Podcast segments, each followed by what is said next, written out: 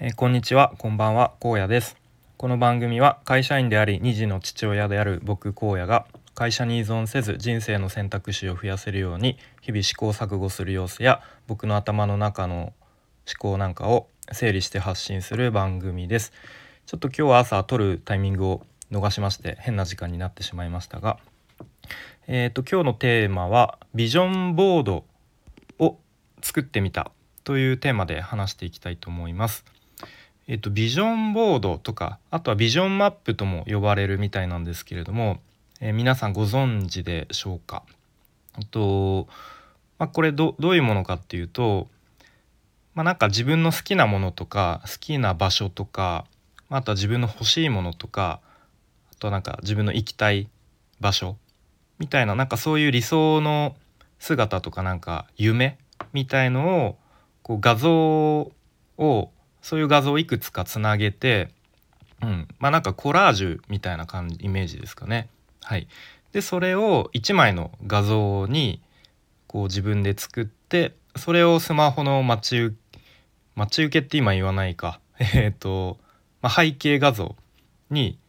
したりとかまた実際に印刷してこう紙でこう部屋の自分のよく見る場所とかに貼っておくみたいな、うん、まあそんな感じかなと思います。でそういうふうにこう自分のなんか理想の姿とかありたい姿とかなんか行きたい場所とかそういう夢みたいのをこうそういう自分の毎日見るようなところにこう置いておいたりするとそれが実現するかもしれないっていう感じですね。うん、まあなんかちょっとスピリチュアルなのかまあそれともこう科学的にこう脳みそがそういう風に動くのかちょっとよくわかんないですけれども、うん、まあそんなようなのを先日作って僕も実際スマホの背景画像に、えー設定してみました。はい、でちなみに僕はどんな画像をこうくっつけたのかというと、まあ、まずあるのはライブハウスとかあとフェスの画像ですね。で結構こうみんなでワイワイ盛り上がってるような画像を探してきました。はい、でまあやっぱりもともと音楽聴くのも演奏するのもそういうライブとか行くのも大好きなのででまあコロナでねそういうのももう一切まあちょっとずつまた復活してきてるもののやっぱりそういうね人がこう密集してこうみんなでわちゃわちゃするのってまだまだあの戻ってきてないとは思うので、うん、まあまたいつかねそういうこう音楽を通してみんなでワイワイする経験をまたしたいなという願いを込めてそういう画像を選んでみました。はい、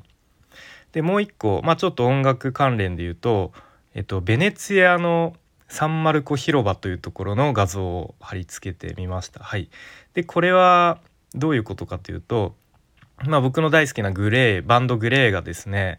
と確かなんかファンクラブ発足30周年記念が2026年、うん、でこの時に、えーベネツィアのサンマルコ広場でそのファンクラブのみんなとライブがしたいっていうのを こういつかのライブで、えーあいつかのっていうか以前のライブでテルが急にステージ上で、あの宣言したっていうでそこでメンバーも初めて「えそんなこと言っちゃっていいの?」っていう感じで、うん、まあでも大体そういうふうにいつもこうテルがこう言い出しっぺでそのテルの夢をみんなで実現しようと頑張るっていうのが結構グレーのスタイルなんですがまあその2026年きっとグレーさんたちはそれを実現すると思うので、えー僕もぜひ、まあ、せっかくならね家族で、うん、まあ旅行がてらというか行きたいなという。まあそのためにはめちゃめちゃお金が必要になると思うのでまあちょっと現実的に2026年っていうとねもうすごい先のように思ってましたがもう数年後3年後かになるのでうんまあでも夢をね 持つのは素敵なことだと思うので、まあ、そういう画像も入れてみました。はい、であと他の画像としてはキャンプをしている画像を入れましたね。うん、なんかこう友達とか仲間とか、うん、こうとなんかみんなでやっぱワイワイこうキャンプキャンプじゃなくてもいいんですけど、まあ、バーベキューとかもでもいいんですけれども、うん、なんかそういうのもまたやりたいなという思いを込めてそういう画像を選びました。はい、あとはえっ、ー、と広い部屋の画像を選んでみました。はい、で、まあ、その画像は結構こう割と物が少ない広めのリビングみたいな画像なんですけど、まあ、やっぱり今は家族4人で一応かえ、えーと、社宅という感じでね住んでるんですけれどもまあやっぱり子供が大きくになるな大きくなるにつれてどんどん部屋もね狭くなってくるのでまあいつかは引っ越すと思うのでうん。まあなんかそういう今よりも広くて もうちょっとこうスペースのある部屋にで生活できたらいいなという思いですね。はい、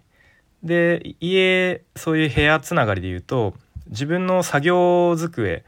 はい。これの画像も選んでで一つパソコンとあともう一個モニターというね、えー、大きい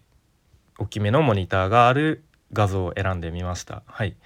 でこれはですね今僕が作業してる机もう本当に本当に狭い机で多分息子くんの勉強机より狭いですね でそこに1個ノートパソコンとあと前に使っていても今使ってないテレビをですねモニター代わりに使っているという感じなんですがやっぱりモニターもこうモニター用の専用のやつを使いたいなという、まあ、あとはもうちょっとやっぱスペースが欲しいなという思いも込めてそういうパソコンとモニターがある作業結構広めの大きめの作業机の画像を選んでみました。はい、という感じで、まあ、ビジョンボード、まあ、またビジョンマップを作ってみましたが、うん。まあ、どうなることやら。まあすぐに多分今年中に全部叶うとは思って